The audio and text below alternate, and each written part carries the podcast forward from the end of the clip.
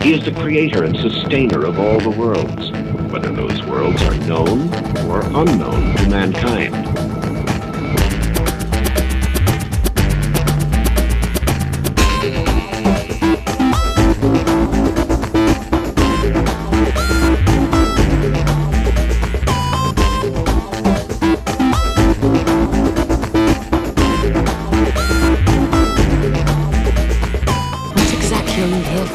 To see with eyes unclouded by hate. Does not wisdom cry and understanding put forth her voice? Hello, everyone. My name is Charlie. You might know me better as sci-fi fantasy writer C E Dorset. And I'm here today continuing our series on the five powers, strengths, faculties, whatever you want to call them.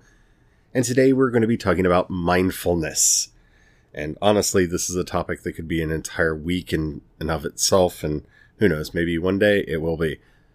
But today, we're going to be talking about it in context of the five powers. But before we do, if you haven't already, please rate this podcast in whatever app you're listening to me on. It really does help out a lot. It tells the algorithm to share the podcast with more people. The more people that listen, the better chance we have of building a community together. And spirituality is always better when practiced in community. Thank you very much to everybody who's already done that. Okay. So... Mindfulness. Mindfulness is the third of the five powers. So faith leads and builds effort. Effort builds mindfulness. Mindfulness builds concentration. Concentration builds wisdom. Wisdom builds faith. And that is the cycle that we're talking about here. Now, so far, the first two we've talked about, and the two we're going to talk about after this, we talk about the balance. That this power balances that power. But today we're talking about mindfulness. And mindfulness is the pivot point. It is the one thing that pervades all of it. Mindfulness is an amazing tool, energy, power, faculty that we have that can do a myriad of things. So what is mindfulness? At its most basic, mindfulness is merely having an awareness of what is going on, but it is a detached, non-judgmental awareness. So instead of going, it's hot, one would realize, oh, it's hot, or oh, the temperature is high. Mindfulness is a tricksy thing to develop. And there are many tools and techniques that are available to, that focus simply on the development of mindfulness itself. This non-judgmental, non-dual way of seeing the world, of experiencing the world. Now, why do I refer to it as non-dual? Mindfulness is... in my way of thinking, one of the fruits of the great tree of life from the Garden of Eden, which puts it in diametric opposition to the tree of the knowledge of good and evil. And I've already done a podcast on this topic previously. It's called The Tale of Two Trees, if you want to go back and dig into it a little bit deeper. But basically, the tree of life is the tree of unity. And the tree of the knowledge of good and evil is the tree of duality. And the reason we refer to it as the tree of the knowledge of good and evil is because it's the information giver that points this out from that. There is no hot or cold if you're not judging comfort. Is the sun hot? Well, our sun is relatively cool compared to other stars. So does that make it hot? Or not, you know, based on our personal experiences. I mean, we'd just evaporate if we were put on the surface of the sun, so we would call it hot. But to be able to make a judgment call like that, we have to put two things in opposition to one another. We have to look at it from a dualistic way of thinking. This is something that we as a species often rather enjoy doing, where we break things up and talk about them as either right or wrong, good or bad, hot or cold, hot or not. You know, there are a lot of different ways that you can think about this. In fact, any time you're saying it's either this or that, you're thinking dualistically. So, in most mindfulness trainings, we are taught to sit with our thoughts and to not judge them, but merely to label them. So while you're meditating, a thought arises. You simply say, thought, and let it go. An emotion wells up, and you just say, feeling. You don't say whether it's a good feeling or a positive feeling or a negative feeling or a bad feeling. You simply label it as it is, feeling. And you let go, and you let it be. This is one of the reasons why I often talk about mindfulness under the via negativa, because a big part of mindfulness is letting go of the dualistic way of thought that we often find ourselves in, where we juxtapose two things against each other so that we can make a value judgment about them. So when I say that effort brings about mindfulness, and you think about some of the examples that I've given on the road to getting, getting here, you might be asking yourself, well, how does that work exactly? So it's very obvious with meditation, which was one of the first examples that I've given. You accept that meditation should work, so you try it out, and oh well, you're starting to experience the spacious mind, the mind that is absorbed with mindfulness. That's rather, rather easy. Well, what about some of these others? Like the whole, you know, we should love God with all of our hearts, minds, and spirits, and love our neighbor as ourselves. Well, one of the quickest ways that that starts developing mindfulness in us is, one, we have to start na- labeling people. But not in the way that we usually do. Good person, bad person, friend, family, stranger. See, Jesus' command is very fun because it simply says neighbor. And so when we encounter any other person, the label that's placed on them is simply neighbor. We don't bring to mind good neighbor, bad neighbor, friendly neighbor, angry neighbor, because the effort that we're putting into the practice is that we have to love our neighbor as ourselves. So I have to have a basic level of compassion for everyone, no matter who they are. That kind of spacious thinking is tricksy, but with effort we get there and we start developing a basic mindfulness. Now, this mindfulness is often misunderstood as pure detachment or refusing to bring judgment where judgment is required. So your neighbor is a Nazi. So I'm just supposed to look at them and say neighbor, not bad neighbor or Nazi. I didn't say that. I said that you need to understand the basic compassion that you have to have for all people. There's a possibility that that person came into the very hateful life that they have because no one actually showed them a different way. Nobody showed them how to be compassionate or live in a compassionate world. Now, I'm not saying that you can hug fascism out of all people, but that is the basic challenge that we are given here. And I'm not saying that you endorse what they do either. That's not what this is saying. And that's where I think people get lost and start looking at this mode of thinking and operating as some kind of moral relativism. Well, hating people because of their ethnicity is not a good thing. It actually violates the basic commandments that we're talking about here. To love one another as we love ourselves, to do unto others as we would have them do unto us. It, it's, it's a core violation of those basic principles. So, of course, it automatically, on a philosophical level, gets rejected. The bigger question is, how do we respond to that person? Well, you have to respond with some semblance of compassion. That doesn't, and that is very important. If they're wanting to rant to you about their ethnic superiority, you ask them to stop. Because do unto others as you would ask them to do unto you, you, you wouldn't want to make a fool out of yourself in public, now would you? And you don't do it in a judgmental way. See, this is where mindfulness really comes into play, and effort, because it's not an easy thing to do. But you find a way, because the ultimate goal here is to find a way to make peace and hopefully eventually to bring them out of that place that they find themselves in. It's a tricky situation and a really hard place to find yourself in.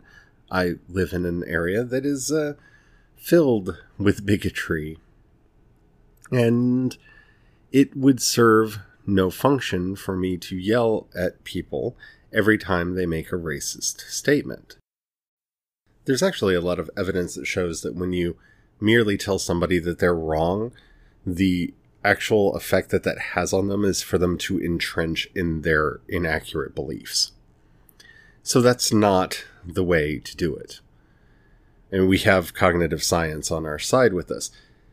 And I'm going to kind of drop that analogy because I think it goes into a place that requires a, sur- a entire series on its own at some point, where we talk about how to deal with people that are truly not on the side of compassion at all, who do not practice the love of God. But th- th- that's a topic for another day. The real thing here is, how do you respond? How do you develop mindfulness in that, that state?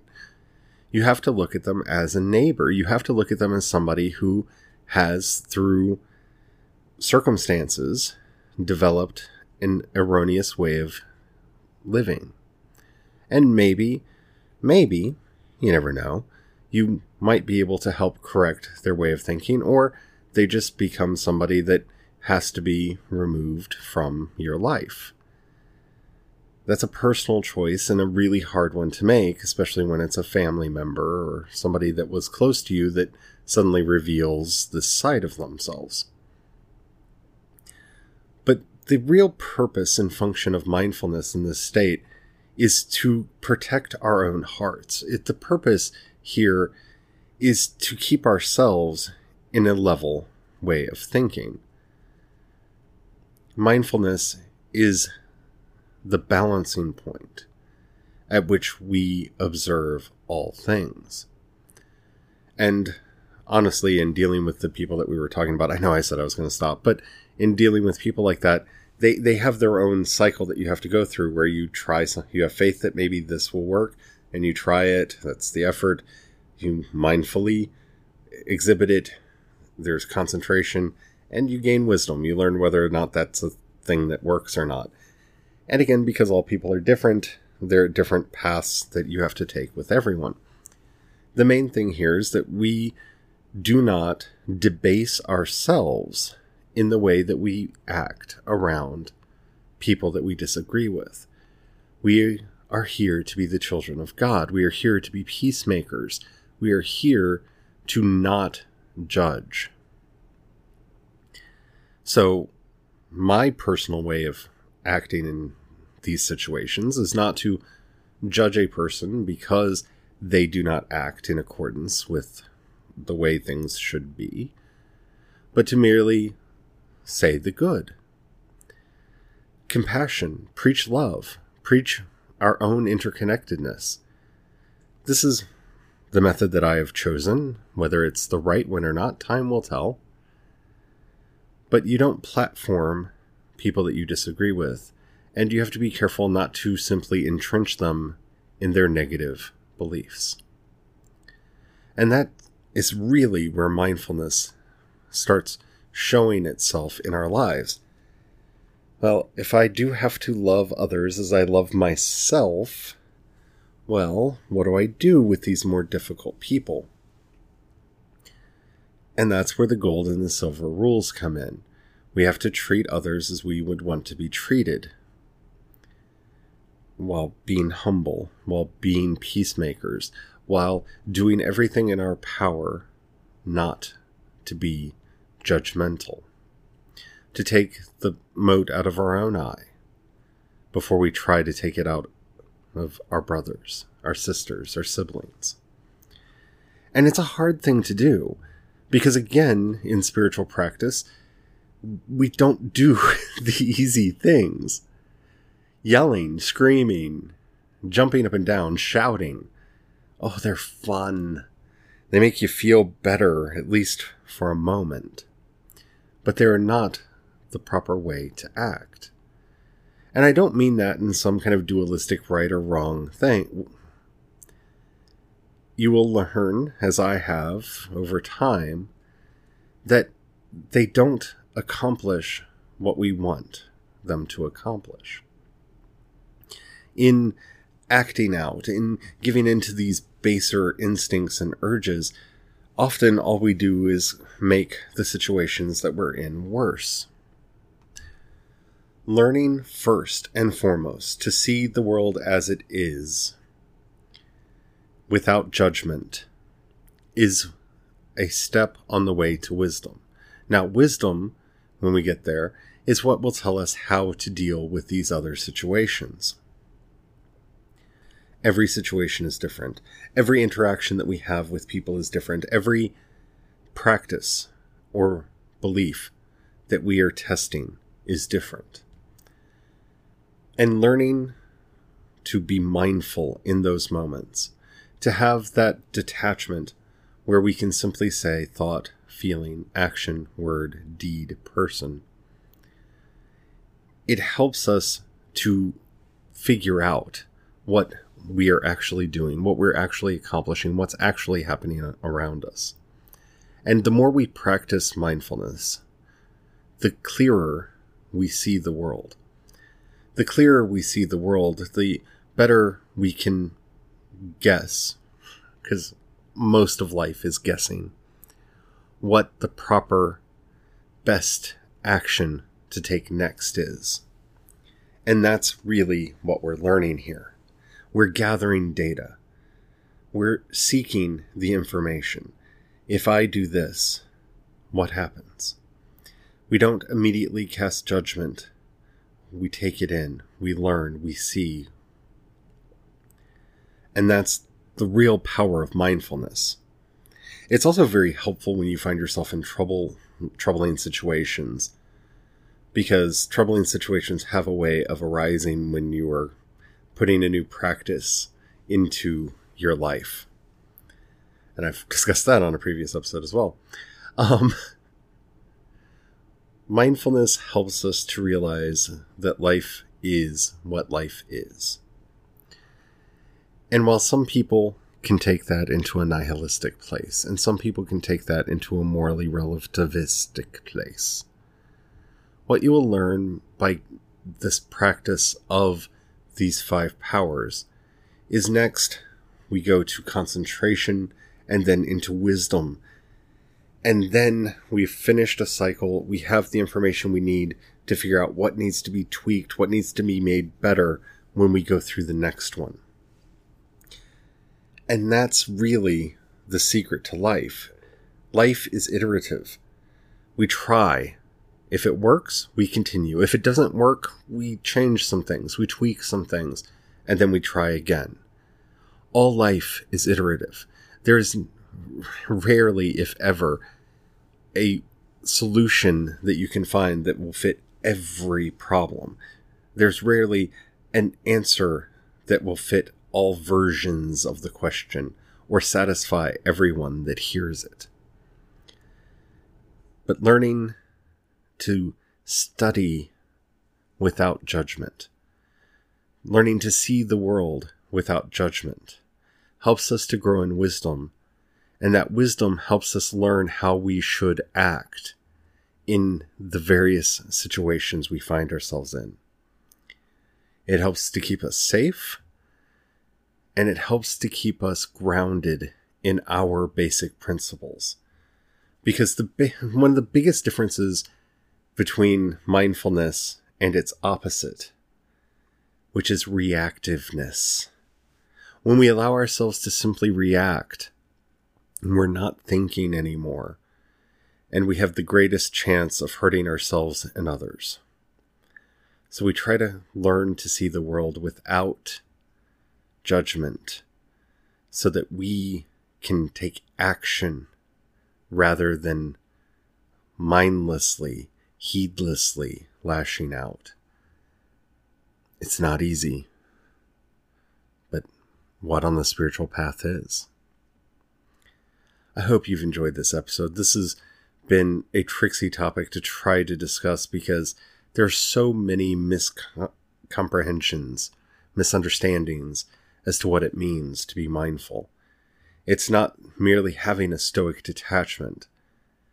It's about seeing things as they are so that we can find better solutions going forward. It's not just accepting, well, that's the way it is. It's about taking in all the information so that we can actually plan a better reaction instead of just reacting. If you've enjoyed this episode, and you haven't already, please do rate this episode or podcast wherever you're listening to me. It does help out a lot. If you've got a buck you can throw my way, in the show notes you'll find a link to the community support page. That money helps me do everything that I do, and it's greatly appreciated if you can do that. If you don't have any money right now or you don't feel like giving, that's perfectly all right. I do not do this for the money. I do this because these are hard lessons that I've learned over my own life, and I'm trying to share to hopefully make your life a little bit easier. Especially than mine has been. And I haven't even had it all that bad. If you know anybody that you think would like this podcast, do share it with them. That helps out immensely as well. If you want to contact me, you can do so by leaving a voice message or by hitting me up on social media. You can find links to everything that I do over at wisdoms cry dot com. And until next time, may God bless you and keep you ever growing in wisdom and compassion. In the name of Jesus Christ, amen.